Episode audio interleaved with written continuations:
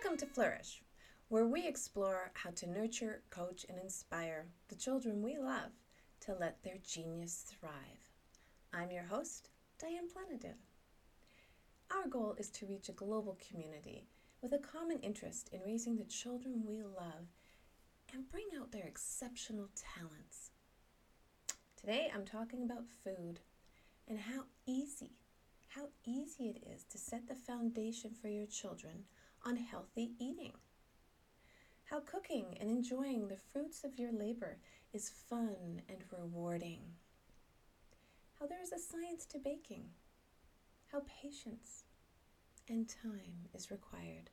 There's that word again, time. Well, when you're cooking with your child, you get to spend a lot of time with them, and it's just awesome. It's a wonderful way to create together. We all have to eat. Why not make it an event whenever possible? Think about it as we continue our exciting adventure together.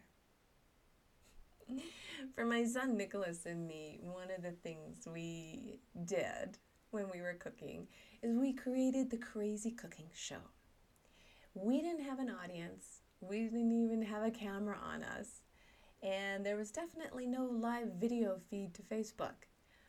But we did have a lot of fun together. And we would just host the show, standing behind our island in the kitchen and staring into space and just making it fun and exciting and different. Our show would start out something like this Hello, and welcome to the Crazy Cooking Show. I'm Mommy. And then Nicholas would say, I'm Nicholas, and today we're making scrambled eggs. Now, I know that doesn't sound fancy, but when you're learning to cook, you need to start somewhere. So, if it was Saturday morning and we were feeling foolish, we would make our breakfast into an event. It's also a great way to teach my child a new skill without it being considered work, without it being boring, without it being like, oh, mom. It's fun. And we created this show in our minds. It's amazing how much better food tastes when you make it from scratch. How we could do something together that was fun and didn't cost any more than the price of the food we were going to eat, anyways. We like our scrambled eggs fluffy, served with a fresh fruit like strawberries, toast, orange juice for Nicholas, no pulp, coffee for me, and a little cheese Yes, sometimes we'd grate some cheese for the scrambled eggs. Cooking does take time though, and good timing. We would tell our audience each step. Put on the coffee, set the table with all the condiments, wash your fruit, get the toaster ready, as you want your food to be nice and warm. All at the same time. Two eggs per person, cracked in a bowl. Mix with a little water or milk to make it frothy. Frying pan ready with a dollop of butter. The pan handle directed away from you so you won't bump into it. And actually, that's something I learned in junior high school in home economics. And it's stuck with me ever since, and it makes so much sense. So, thank you, my home economics teacher, for that tidbit. Eggs in the pan, spatula on hand, grated cheese prepped for the top of the eggs once they were ready. Now it was time to put the toast down and butter at the ready. Since the eggs are cooked, we'd sprinkle the cheese on and put a lid on so the cheese could melt. And it was just enough time between the toast being ready and the eggs being ready that piping hot breakfast, just on time. Can you imagine how this turned into a show for us?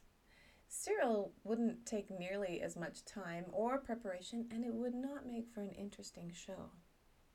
Slowly pour your Froot Loops into the bowl. no.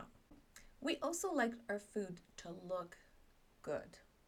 And we would plate our breakfast with, say, a strawberry, which would make a nice, colorful accoutrement.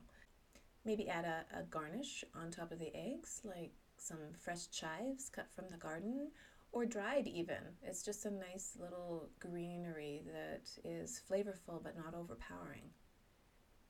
And then what a beautiful plate it made. Food always tastes better when it looks beautiful on the plate. Think about when you go to a restaurant. Oh, they know what they're doing. We wanted to capture all of the senses so they could collaborate in anticipation of the first savory mouthful. The colors should contrast, not compete with one another. Hence, this strawberry splash on the plate completed a brilliant hue without the plate feeling crowded. All happiness depends on a leisurely breakfast. That's a quote by John Gunther. And what a wonderful way to start the day. When you have the time and you can play a game and have a crazy cooking show. I'd love to hear from you if, if you've ever tried this yourself.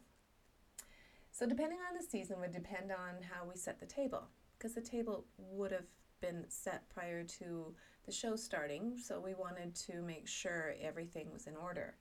And in summer, we would set the table with bright, colorful napkins, and I have these cute little clay flower pots, really tiny, tiny flower pots with the bottom uh, cut out of them, and you put the napkin through that. So it was kind of a, a fun little accent. I love flowers, and I would always go out into the garden and, and cut a few fresh ones, or maybe if it was wintertime and snow covered ground, I would go to the cedars or the spruce tree and, and cut a little bit of greenery just for a nice accent or maybe just even look around the house. What could we decorate our table with this morning to make it really pretty? I try not to overshadow the food with my table setting, as the idea is to make the meal shine while providing a pleasant dining experience. I went a little crazy this past Thanksgiving and it turned out to be a really pretty table, but the food, oh my gosh, it was so good back to the crazy cooking show. Another favorite of ours was pancakes, and Nicholas was an expert at making flying saucers. He was an expert at making happy faces with blueberry eyes and bacon mouths and whipped cream hair. It was fun and creative. I got a little crazed with pancakes and pancake themes and pancake seasons and the shape of pancakes I love to make different shapes of pancakes and would use cookie cutters. I later found some that were designed specifically for pancakes in the shape of dinosaurs, a heart for Valentine's Day, a maple leaf for Canada Day, and little gingerbread boys and girls for, you know, Christmas time. And it was so much fun. I mean, look around. Do you have a cookie cutter at this time of year that's maybe shaped as a witch or a pumpkin or, well, even a leaf? Yes, because it is fall. And see how your child reacts or introduce your own cooking regime with different shapes because it doesn't have to just be pancakes. You can cut anything into a shape. Maybe it's a sandwich. Maybe it's a little surprise in the lunchbox. Get creative, it's super fun. So, the Crazy Cooking Show evolved over time, and we would really enjoy the seasons. The piece de resistance was the gingerbread house. But the gingerbread house didn't start at Christmas. No, no, no. It started with Halloween. We needed to bring something in for the party in kindergarten, and we dressed up and we made a gingerbread house. But not a boring gingerbread house. Oh, no, no, no. This was something we created together over time, usually over about a month, depending on the scope of work. The architecture of the house would vary from year to year, and sometimes they were fabulous, but sometimes they were a little crooked. But that didn't matter to us. We enjoyed the journey and didn't worry if we had to take a different direction. We would take inspiration from different candies and different themes. Sometimes we would start with the landscape and then decide what the house should look like. With the first haunted house, the first gingerbread house that we ever made, we started with the landscaping. We made a fence out of pretzels, and the ground was blacked, crushed Oreo cookies. We found jelly monsters that would hide in the graveyard with their tombstones made of graham wafers. And guarding our home were four pumpkin heads sitting atop tiger ice cream flavored candy sticks. We made ghosts out of meringue and gave them little green beady eyes and skulls in orange.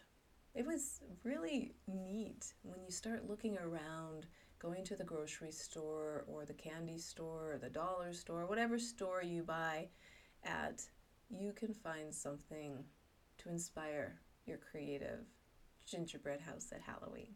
When building a gingerbread house, it's important to have a really solid foundation. And that's where the science of baking comes in. Because when you are baking, you really need to mind what ingredients, how many ingredients. You can't just throw in an extra teaspoon of baking powder, or your gingerbread house will be a little flat. And you need durability, like with a shortening, but you also need flavor because somebody might be eating that gingerbread house. And we loved a really dark, dark molasses um, we would add ginger, cloves, nutmeg, cinnamon. And uh, I mean, can you just smell that? Can you just smell that wafting through the air? It's just divine. You want to make sure your dough is really nice and smooth. Undermix and it'll just be crumbly and more landscaping for the graveyard, I guess. if you get it really nice and smooth and not too much baking powder, and use a nice shortening, then you will have a beautiful product, not only to work with, but to eat. The most important step when we were working with the gingerbread is to make sure it was nice and chilled. If it's nicely chilled, it's so much easier to work with. The minimum, I'm going to say three hours for happy dough. A lot of the times we would make it ahead of time and just keep it in the refrigerator in anticipation for a weekend marathon of baking and gingerbread house creating. Nicholas would design and bake with me every step of the way. So thank you, Nicholas, for indulging your mother. And we would never, nothing goes to waste. When you're dealing with gingerbread, nothing goes to waste. You can always create something else. Any excess dough would be turned into shingles or maybe just more cookies to eat. When we were ready for assembly, that's when the real work began. Patience is vital when it comes to gingerbread house assembly. And depending on the size of the gingerbread house, again, we might take uh, a couple of days to assemble it or a couple of hours, depending on how much time we had that day. Royal icing is the magic glue that holds everything together. And it's so simple. Icing sugar, egg white, or powdered meringue, and water. So you'll you'll play with that and get the right consistency so you'll hold up the walls and take your time because patience is everything when you're constructing. I feel the powder makes for a firmer icing personally. So glue the foundation down and maybe find a cutting board or a mat that you can wash afterwards and then start building the walls up. Gradually let the icing set firmly before you put on that last piece of roofing. For us we found a lot of things out the hard way as usual on the best strategy. So sometimes we would actually decorate the pieces before we put the house together because maybe we wanted to put a little bit more detail on the roof per se, and it was easier to work on it uh, as a flat surface versus on the diagonal. So find out what works best for you, but it is so much fun. Go exploring different stores. Go buy candy you've never even heard of before, but it might look cool on your gingerbread house. And at Halloween, holy moly, there's a lot of candy out there. whatever you decide to do, plan it out. We, we planned out our gingerbread house and we took our time. And when we did, it became a masterpiece. And when we didn't, it became more of a shack. So I'm just going to say that out loud. and what better way to use all your basic senses? You see, feel, hear, smell, and taste the food you're creating. And now, the minute I smell gingerbread, oh, I smile. I smile from ear to ear. I'm grinning right now.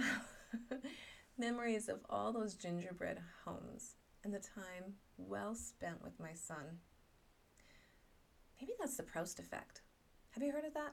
It's it's when there's a specific odor, a smell that triggers a strong memory. It's sort of like when I smell a certain perfume that my mother always wears. I think of her. So yeah, I think that might be the Proust effect. We would also make fun little cupcakes for school and try our best. I'm not the best cake decorator, but we'd make them into witches. We'd buy some sugar cones and add little hats onto them and little eyes and licorice whips for mouths. It was fun. It doesn't have to be an expensive endeavor either. Start small and build up. Cooking is less expensive than eating out. Baking your own little cupcakes is less expensive than buying them. And then you can create, you can get imaginative, and you can have fun with the whole experience. You know, Paul Prudhomme used to say that you don't need a silver fork to eat good food. And I think he meant from that, you don't need monetary wealth in order to enjoy good food. Food is one of those commodities that is still affordable. Thankfully, it is so easy to feed a child nutritious food. Food that's going to fill their tummy. Food that's going to start them off for the day. And that's also why the Crazy Cooking Show is so much fun. Because not only did we create this imaginary show and enjoy our time together, but we would actually look at the economies of scale. And I think Nicholas is now really cognizant of that because he's in university and he's cooking his own food. And yes, he likes to eat out every now and then, but if he makes a couple of eggs and has a banana or half an avocado and a piece of toast in the morning, that's good filler food. And it's good for your brain and it's good for your body because how can you think if you're hungry? How can you think if you get growly because you're hungry? How can you think if you're just tired because you have no energy because you're hungry all the time? Over time, the recipes would get a little bit more involved. We no longer needed the crazy cooking show in order to motivate us to cook together. We simply just did it. And sometimes Nicholas would plan the menu. My favorite was eggs in a cloud. And yes, it looks just like it sounds. This beautiful, beautiful frothy egg in this cloud of egg whites. And well, I'm, I'm going to post the recipe online at the flourish.mom website and you can try your own hand at it. It's, it's really worth the effort. Halloween is just around the corner. Have you ever tried making a haunted gingerbread house? Do you have a story to share? where fun happened in the crazy kitchen of your home, where maybe you created your own show. Wow, in this day and age, maybe you have a, a, a live feed on Instagram or something. I would love to hear about it. Do you like to dress up for Halloween and create your own costumes? Maybe volunteer in the classroom? Really get involved. It is so much fun. We we love to prepare our pumpkins and roast the seeds and make pies. It is just well, it's it's one of those holidays that I think should be worldwide because once you've experienced it, you're like, "Yes, I want to do this." Even if you don't celebrate Halloween, maybe you like cosplay or Comic-Con or BlizzCon or just dressing up as your favorite character in one of these games. It's fun to dress up as these fictional characters or Disney character, whichever character that resonates most with you. And have traditions, like making a gingerbread house, even for Halloween. And yes, sometimes we'd save it for Christmas time, that's true.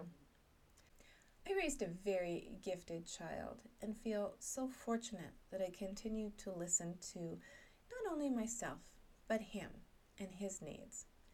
Over time, a solid foundation was built, not only in academics, but in life and life skills.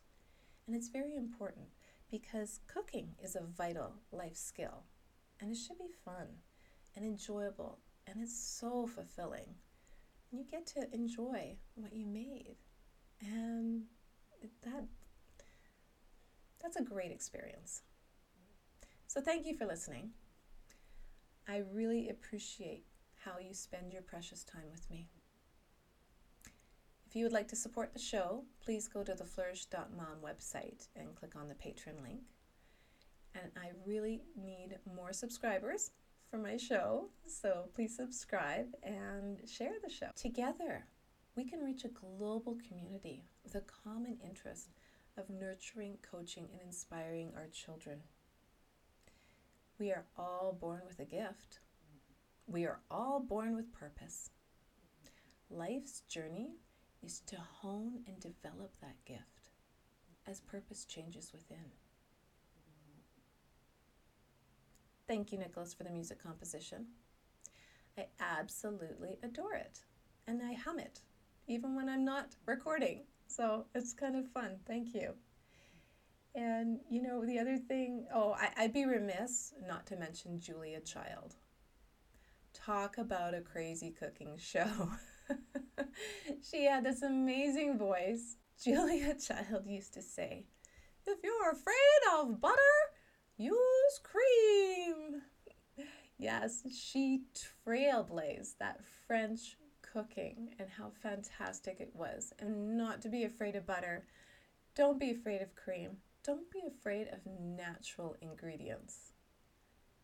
Everything in moderation. And don't be afraid to cook. It takes practice, practice, practice. And once you've mastered it, oh, learning by doing and being able to eat your reward doesn't get much better than that. Live well, my friends, and I'll see you next week.